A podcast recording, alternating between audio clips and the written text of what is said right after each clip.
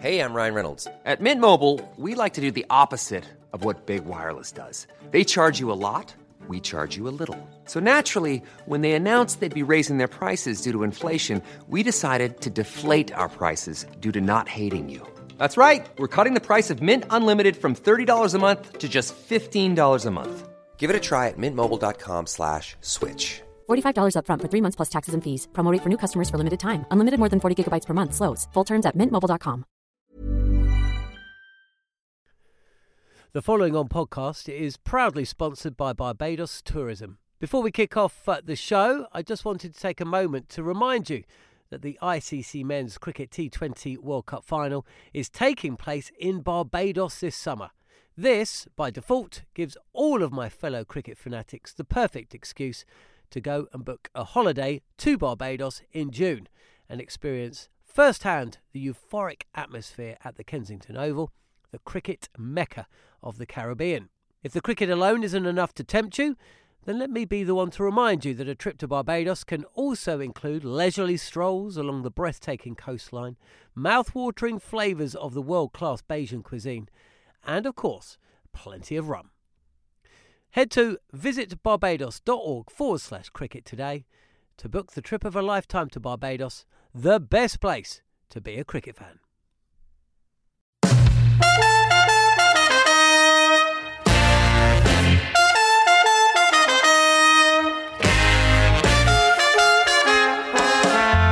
Hello and welcome to this following on Cricket World Cup special podcast from Talksport.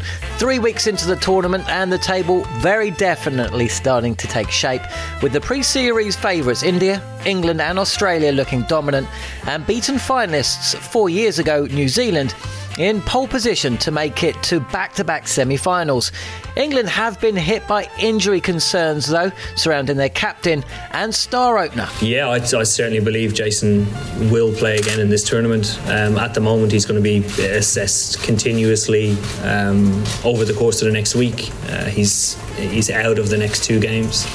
Um, so we'll see how he, he pulls up after that. We will hear from Eoin Morgan shortly, and also an opportunity to play out a quite brilliant interview that uh, went out on Talksport. Ashes winner Steve Harmison sitting down with former England batsman Robin Smith. You're listening to Following On.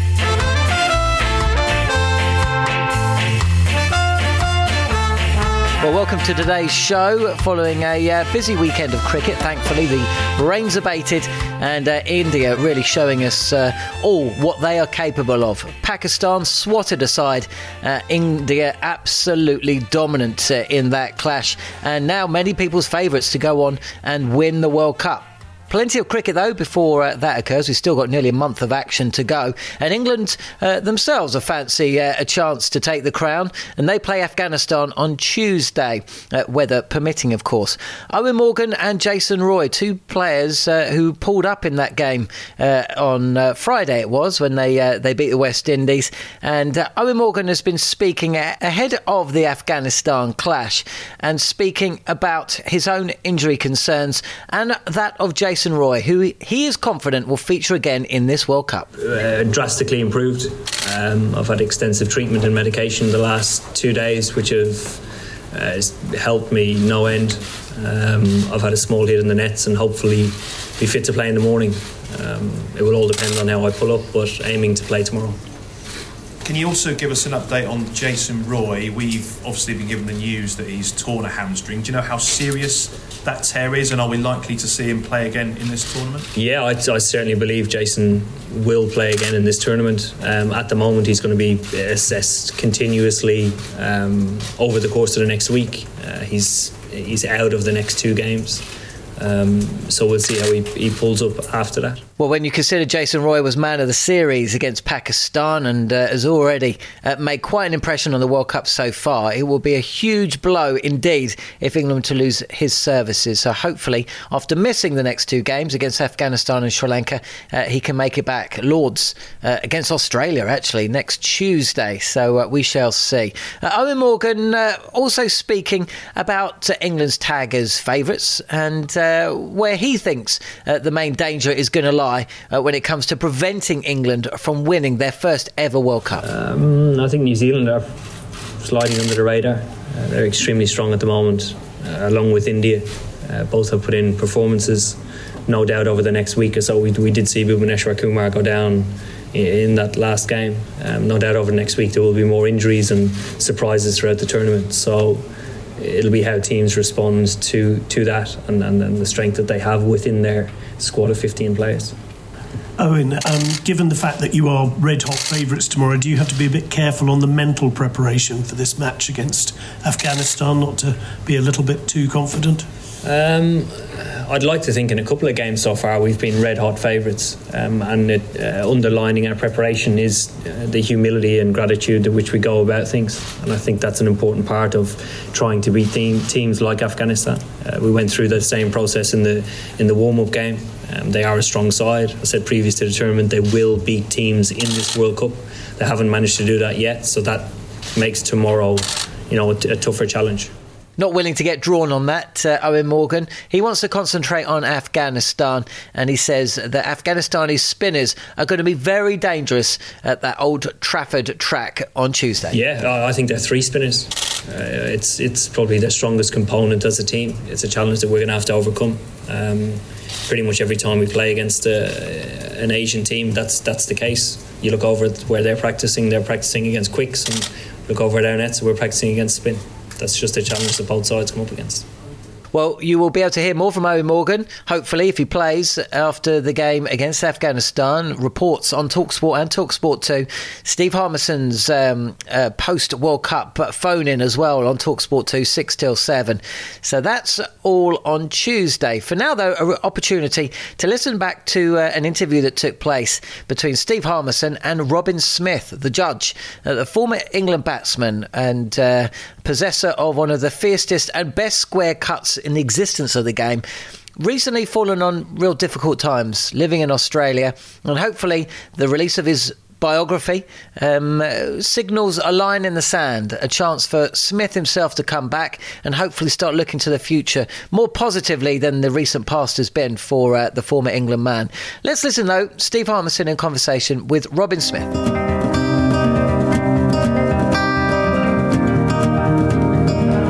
trouble short ball. All of a sudden, these West Indians are starting to turn it on. And again, it whizzes past his nose. What an over.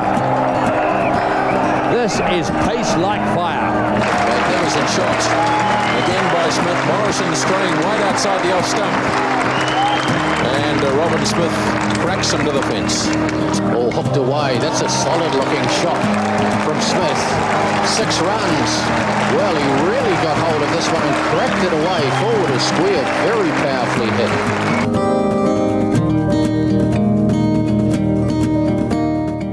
Robin, I've um, looking at the the book and everything that that's come with with writing a book. How did you feel when you put this book together? When I was uh, in, initially approached about writing the book, I was uh, I was very uh, you know concerned about baring my soul, my inner thoughts to uh, the pub- publicing uh, public world. So um, I did take some time to uh, decide whether or not it was going to be the right thing for me to do.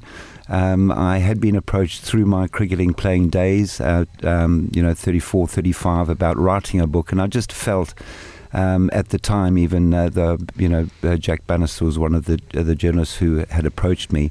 Um, I just felt that an autobiography for me is a story about your life, and I just felt that at 35, I'd really hardly started my life, and uh, I'm I'm really glad that um, you know, that at uh, 53 or 52 I was approached to write this book because there has been so much that has happened in my life um, since the uh, the bubble burst, and you know what I mean by that. When uh, you you know your days of uh, cricket come to an end, um, and uh, I'm just really thoroughly glad that I've uh, managed to um, you know be encouraged to write the book. Um, certainly, my partner uh, Karen has, um, you know, for about three or four months when I was pondering whether or not it was the right decision, she certainly encouraged me to write it and felt as well that it'd be also very cathartic for me to, um, you know, think seriously and deeply about uh, baring my soul to the world. So, look, I look back at uh, the book and, uh, you know, it's uh, it's quite humbling. Um, a lot of people are going to be uh, reading the book, um, the good and the bad uh, that I've done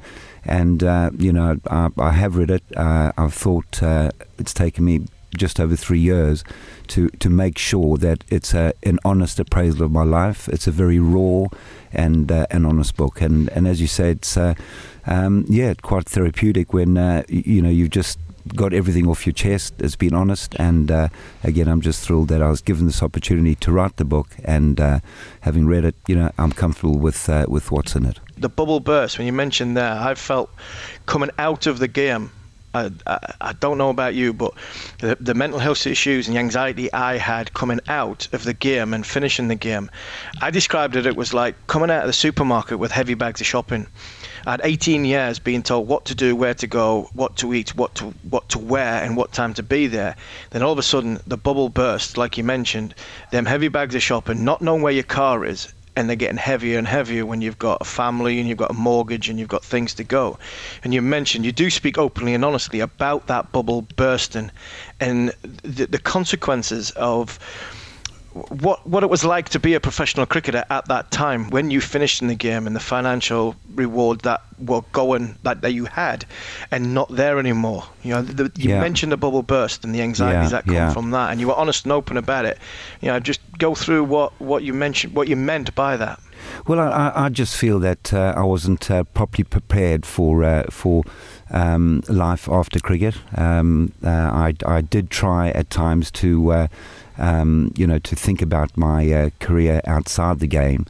Um, but was always knocked back by you know the two managers uh, of England at the time, where they believed that I had uh, fingers and too many pies, and uh, and and certainly if I uh, had my time again, I would certainly have uh, have looked to have prepared better for um, you know for, for life after cricket. Uh, you know, after all, they say that uh, life starts at forty or, or the new fifty. Now I've turned fifty, but uh, you know, it's just um, and and I know the Players Cricket Association now are you know with their partners do an absolutely fantastic job. Did you find a difference when you finished? Because I found a massive difference when I finished compared to maybe ten year earlier.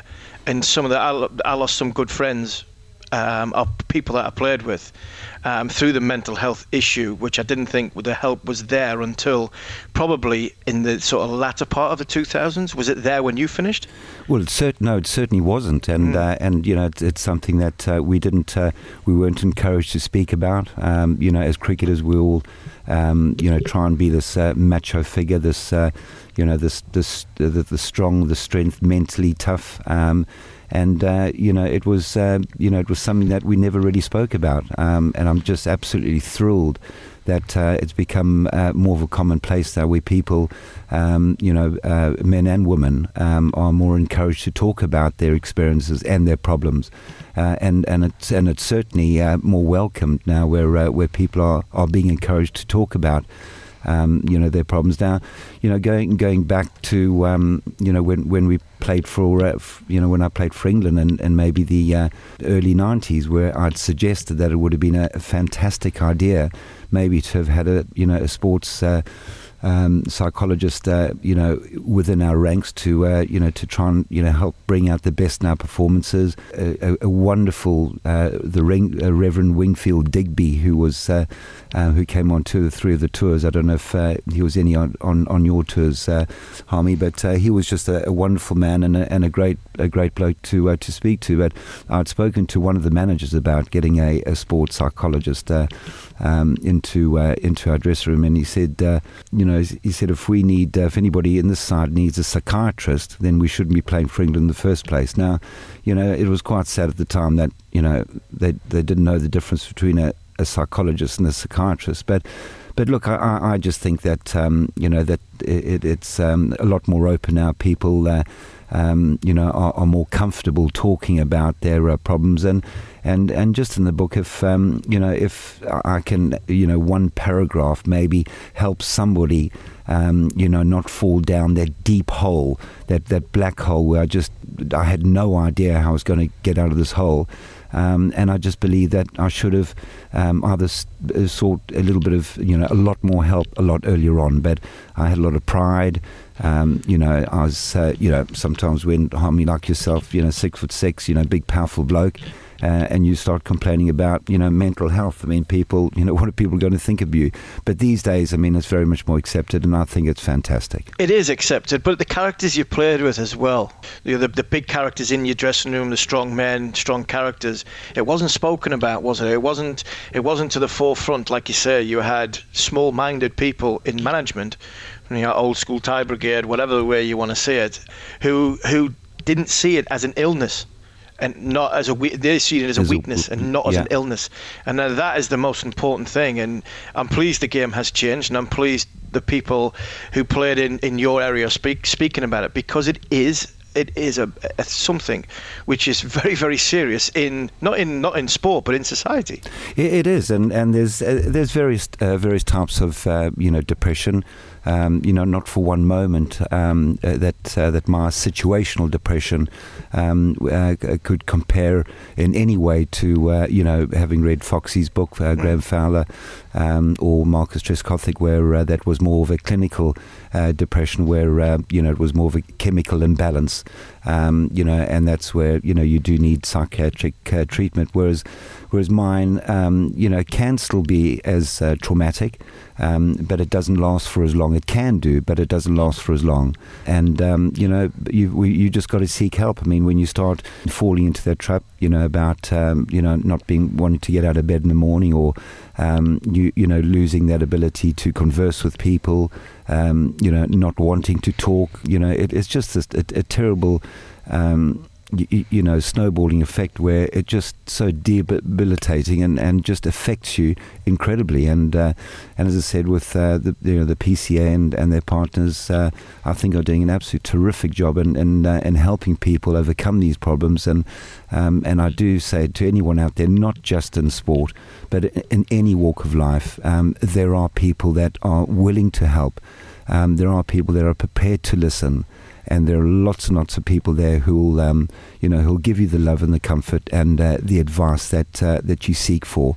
Um, but don't be too proud. Go out there and, and talk uh, talk about your problems. Yeah, yeah, definitely. And going and talking about you know, Mark Nicholas, who I spent time and learned a lot in my new role as a as a broadcaster, um, and he, he calls you the greatest cricketer ever to play for Hampshire.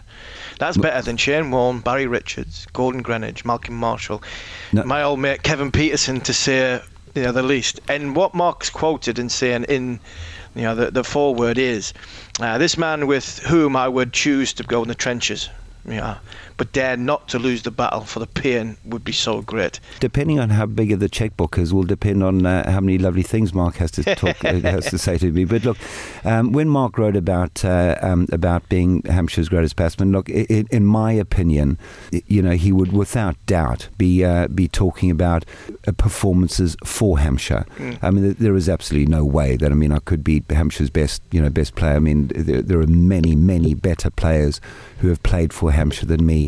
I think what Mark was was probably um, suggesting that from a point of view of, of winning big games mm. for Hampshire, um, you know, I did probably looking back, I might have won more big games for Hampshire that got us into quarterfinals or semi-finals or finals or winning finals at Lords than maybe Barry Richards or, or Gordon Greenidge. But you know, it's far too you know it's far too far-fetched for anyone to assume that I would be Hampshire's best cricketer, probably one of the best players. You know, having won games for Hampshire or man of the matches, but certainly there have been a lot of um, other great players at Hampshire who you know who I couldn't fill their boots. But even even that itself, and you know, that you when you see Hampshire now, I remember playing at Southampton. Uh, the uh, the old ground, and then when you see what, not just Rob Bram's Bransgrove, but he's had a, a, a, huge thing to do with, with, with Hampshire going forward. And you mentioned Warren, Barry Richards, Gordon Greenidge, Malcolm Marshall, Kevin Pietersen, the the majority of the players that you played with, you must have an immense pride. You know, when you when you wrote this book, talking about your career and people that you played with, um, and another another friend of both of ours who I think the world of, and he's having a, a tough time, and we all wish him well. And Shaun Udal, great characters, great players, but the immense pride in Robin Smith representing that county must be huge. Oh, def- definitely, and uh, you know, I've um, I'd like to think that. Uh, um, you know, I'm a loyal, person, and and uh, you know, Hampshire gave me this great opportunity um, at 17 to uh, to join the club, and and you know there had been uh, other offers from to join other counties, but uh, um, I was uh, always going to you know continue playing at Hampshire for uh, for as long as I could. Um, and look, I made uh, I'd, I've written about it in the book that uh, I was disappointed at the time to. Um, you know, to really been asked to uh, to retire, and uh, um, and at the time I, I, I, wasn't that happy, and maybe um, I, I, now know, looking back, um, that uh, the decision that the club made was the right decision. I think I, I probably wanted to play all for, for, all the wrong reasons. I know that uh, Shane Warne was coming back for another season. It would have been absolutely magnificent to have played with uh, with Warney for another season. But you know, when uh, when you do look back in the the fullness of time, you know, the uh, that certainly um, the the club made that right decision, a tough decision for the club. I'm absolutely sure of that, having been a you know uh, been there for 24 years or 25 years couldn't have been easy for the club but ultimately it was the right but you know to have endured all those years playing um, for one county was just uh, absolutely fantastic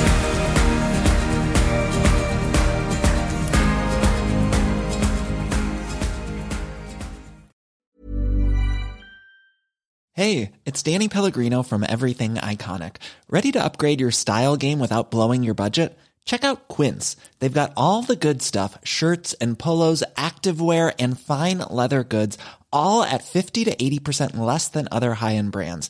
And the best part? They're all about safe, ethical, and responsible manufacturing. Get that luxury vibe without the luxury price tag. Hit up quince.com slash upgrade for free shipping and 365 day returns on your next order. That's quince.com slash upgrade.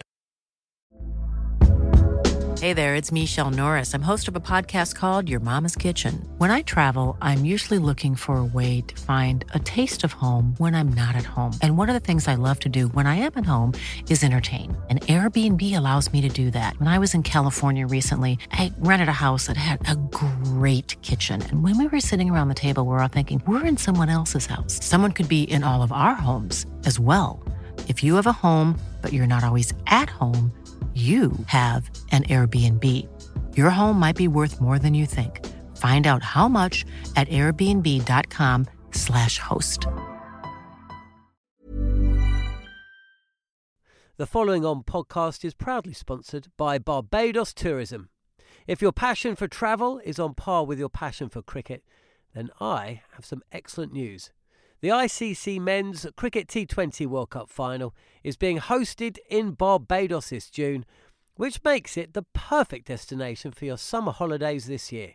To make the most of your trip, you can also experience eight matches from the series in Barbados, including England against Scotland and England against Australia. In under a month's time, you could be spending your days exploring the vibrant streets of Bridgetown drinking rum in the sunshine, and experiencing exotic Bajan delicacies in the culinary capital of the Caribbean, there truly is something for everyone. There's no need to wait a second longer. Head to visitbarbados.org forward slash cricket today to book the trip of a lifetime to Barbados, truly the best place to be a cricket fan.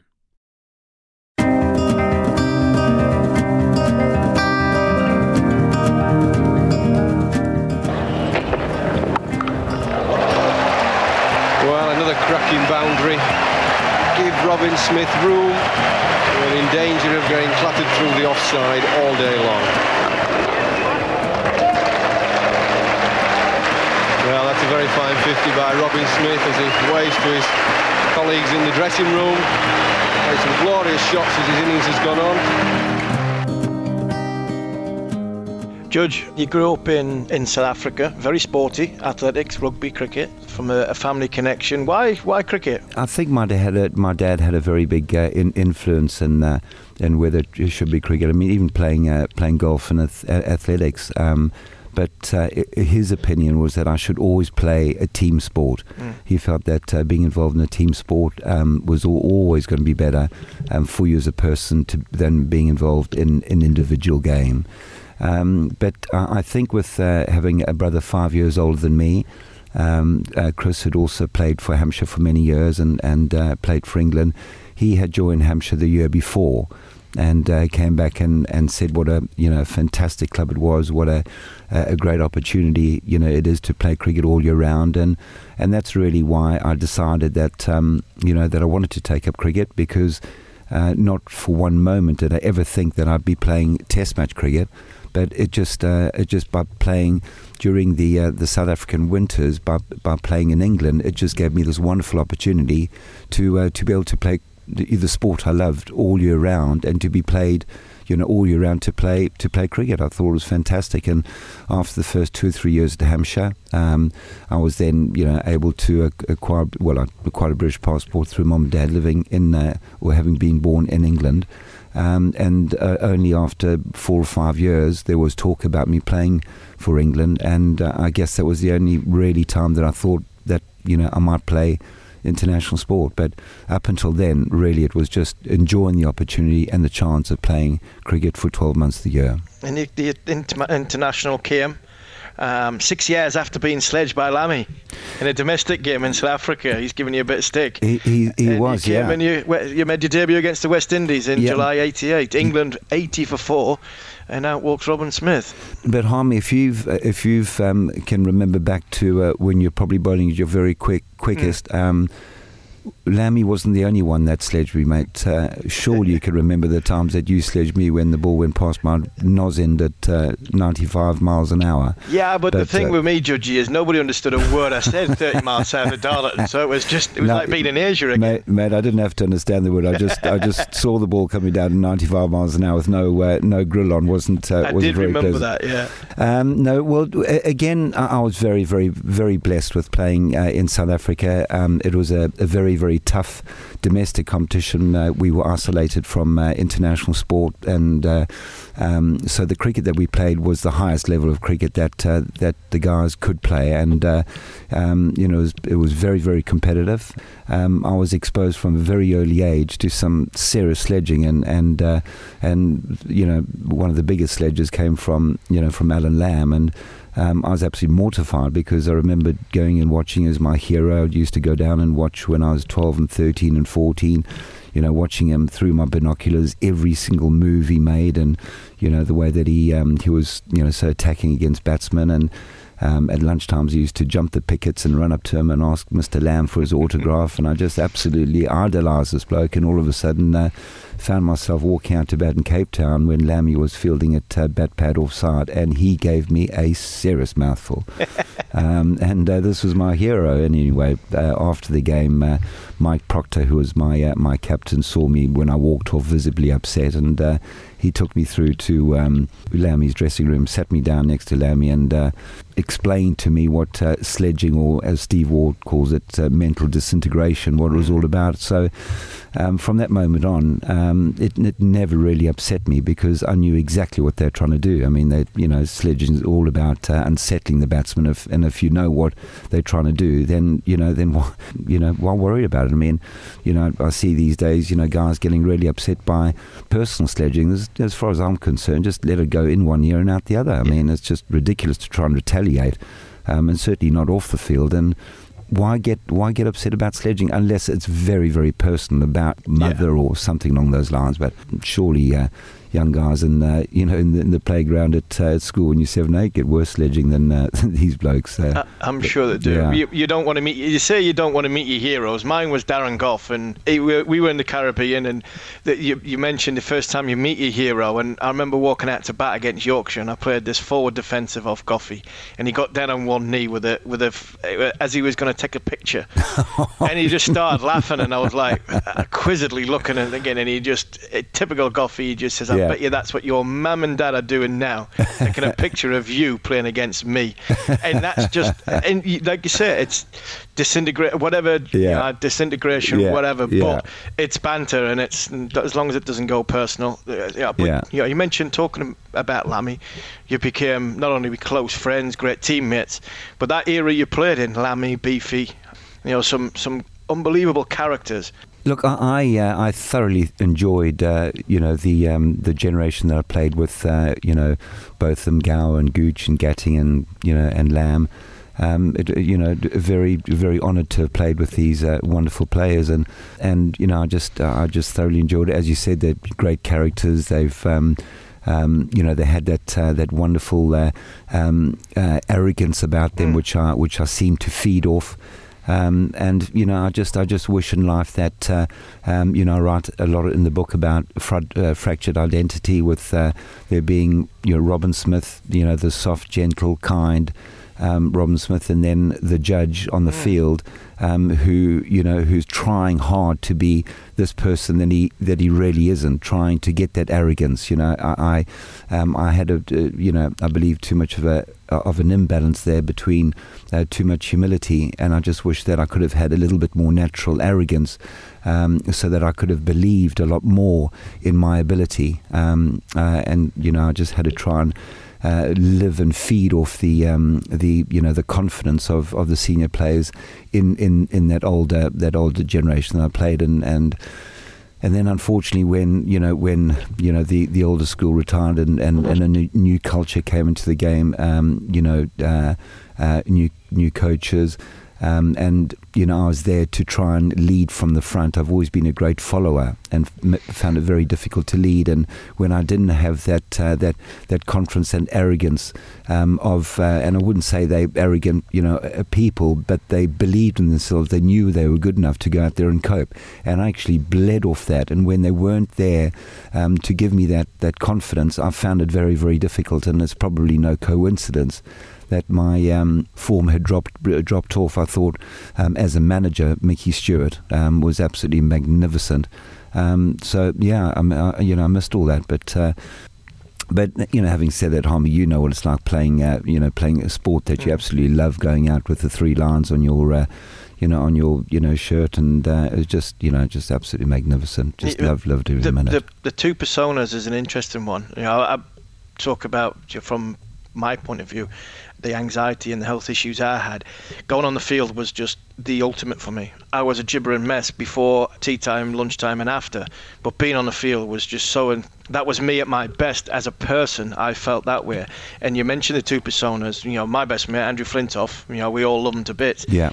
Freddie had the same. Freddie had the same. It was Andrew where he was, where he was with his family, um, with his friends. Where my family always call him Andrew, my kids always call him Andrew. Yeah. And then there was Freddie, this yeah. great, big, strong, larger than life yeah, character. Yeah, you had. Beefy, but did did that two personas go off the field as well as on the field? Because you mentioned in the book that you know there's some of the, the stuff, the drinking, and obviously the, the, the marriage breakup and everything that goes with that.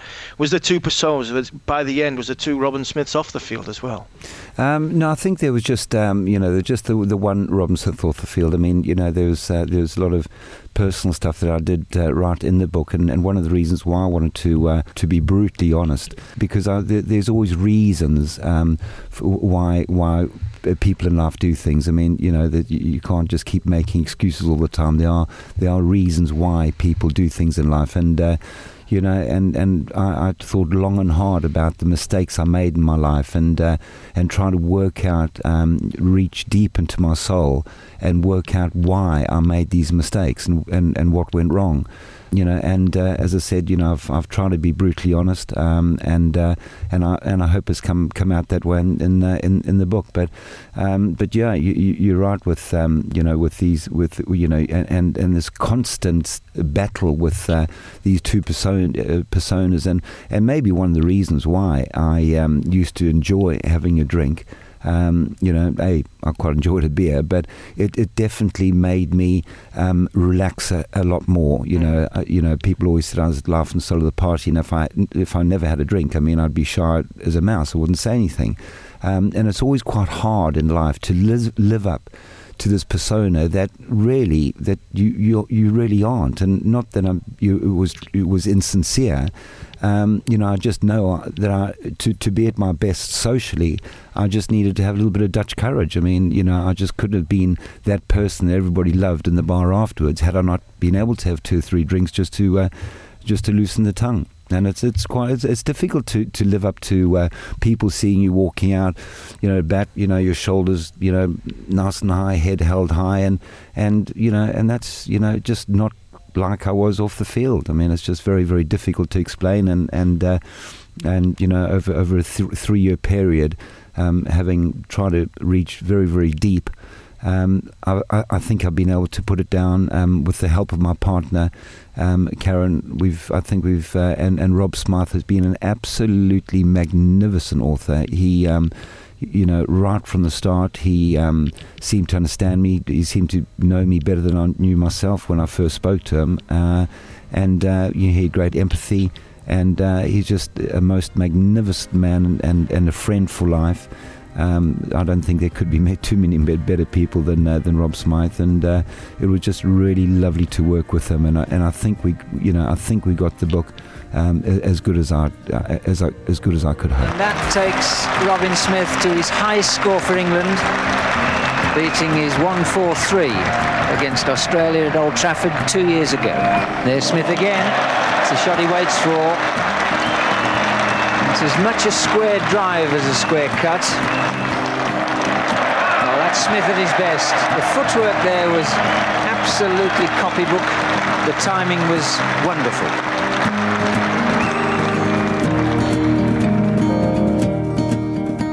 You say in the book, and from the, the very first question about your being sort of therapeutic and you learn about about yourself is that is that the case? Because it, it, says in your book you know drinking heavily uh, marriage breakup after sort of 22 years there came a point where you felt you failed and the phrase in the book stays failing your family.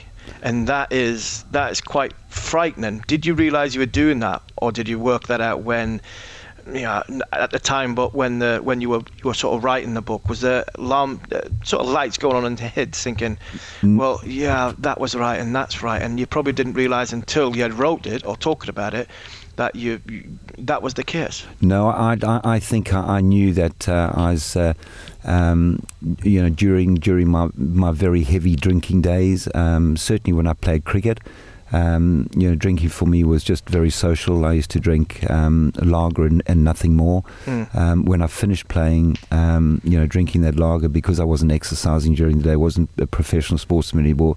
I started to put in a little, little bit of weight, and then so I moved on to you know vod- vodka, lime, and soda, and uh, the next you know the next. Uh, few months was uh, was a double vodka and then a triple vodka and um, anyway, cut, cut a very long story short. When uh, um, you know when things were weren't were going weren't going particularly well for me, um, you know, I'd uh, I'd comfortably be drinking a bottle and a half of vodka a day for, for four years. Um, it, it's the only way that I could have coped with um, you know with um, this terrible guilt that I felt.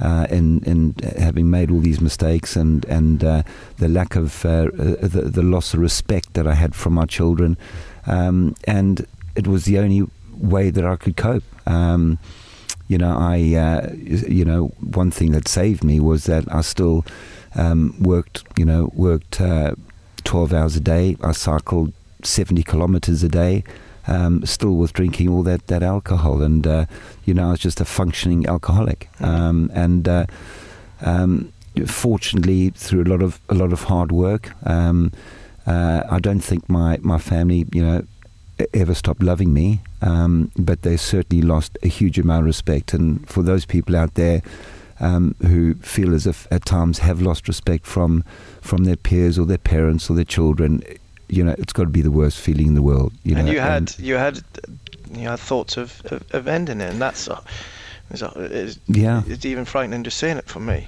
Well, it, it, it is, and, and, and very real thoughts. Um, you know, I, uh, I, I stayed in a in a in a small apartment uh, um, on Scarborough Beach, uh, just uh, just outside Perth, and um, in Barry Richards' uh, apartment, and you know, it was only a probably 150 yard walk to the beach, and there was this lovely um, tall high-rise um, hotel, the the Rendezvous Hotel, and very often I'd sit there with you know half a bottle of vodka, looking up, and uh, and I knew exactly when I, you know, I knew exactly how I was going to end my life. I didn't know exactly when, but I knew how I was going to do it. I mean, I don't think I would have had the courage to have gone out and bought a gun.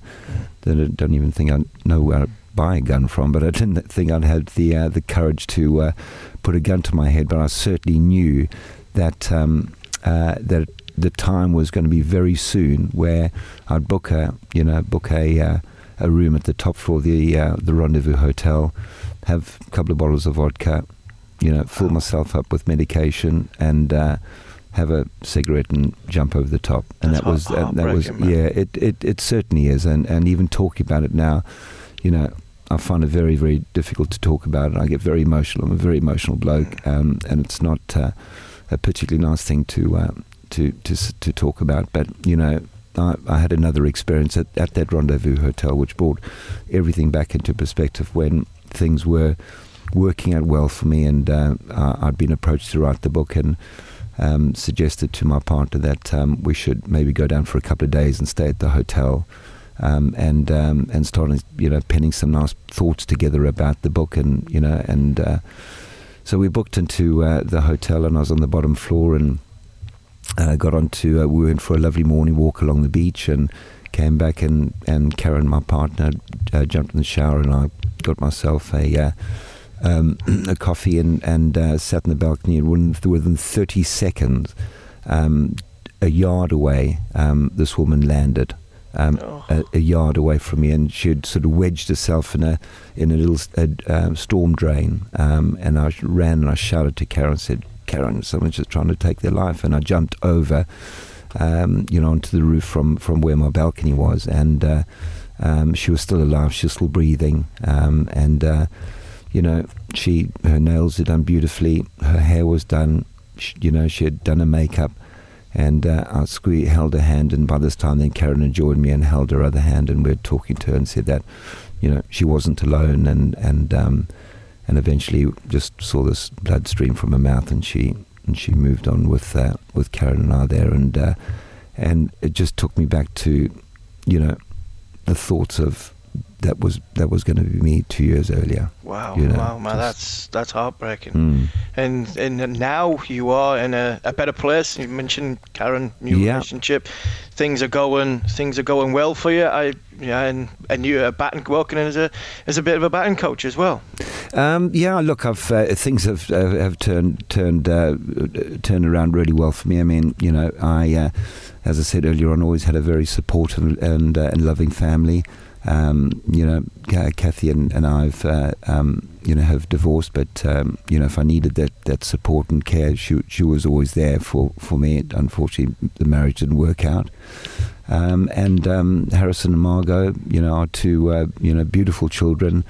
Um, you know, I spent a, a lot of time with them. Although Harrison has now moved to uh, Sydney for a couple of years, but my beautiful daughter, you know, we've, you know, I, I hope that through a lot of hard work, um, that I've learned uh, that I've won their respect back. Um, I love the job that I do. Um, you know, I really enjoy working for my brother for you know long, long hours each week. But you know, but I've, I, but I do enjoy what I what, what I you know what I do, and uh, and I've just absolutely loved you know loved coaching. I've won that that love back of the game. Um, I, I get inspired by coaching these young guys between it, twelve and and uh, and sixteen. Um, and uh, I, I, I- just love it. I'm, I'm very, very blessed that uh, that I've given been given the second opportunity in life to, um, you know, um, with lots of love, lots of hard work to really turn things around. Judge, thank you very much. I wish you all the very best on the book. I'm sure it will be absolutely brilliant and it'll sell millions of copies because Oh, you deserve everything. You're a hero of mine, and it's a pleasure of me sitting here and talking to you. Um, I do wish you all the very best, and I hope you enjoy a good summer going around uh, and promoting this. And it's it's a must read for everybody. Thank you very much, Robin Smith. Brilliant stuff. Hope you enjoyed listening back to that. Steve Harmison in conversation with Robin Smith. That went out on the kickoff programme on Talk Sport. Uh, that's pretty much all we've got time for for today's Following On podcast. We will be back on Tuesday, of course. And to never miss an episode, be sure to subscribe either on Apple Podcasts or your favourite podcast app. See you for the next show. Andrew McKenna and Steve Harmison looking back at England's game with Afghanistan.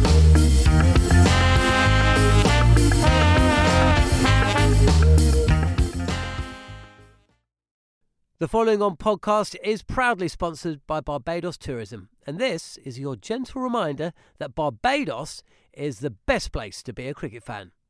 With eight matches from the ICC Men's T20 Cricket World Cup Series taking place in Barbados this summer, including the final, you can experience the summer of a lifetime by booking today. Aside from immersing in world class cricket in the sunshine, Barbados is the dream destination for all travel enthusiasts. It is where adventure meets paradise, the culinary capital of the Caribbean, and better still, the birthplace of rum. If you're keen to unite with cricket fans across the globe for what is set to be an unforgettable summer, then head to visitbarbados.org forward slash cricket today.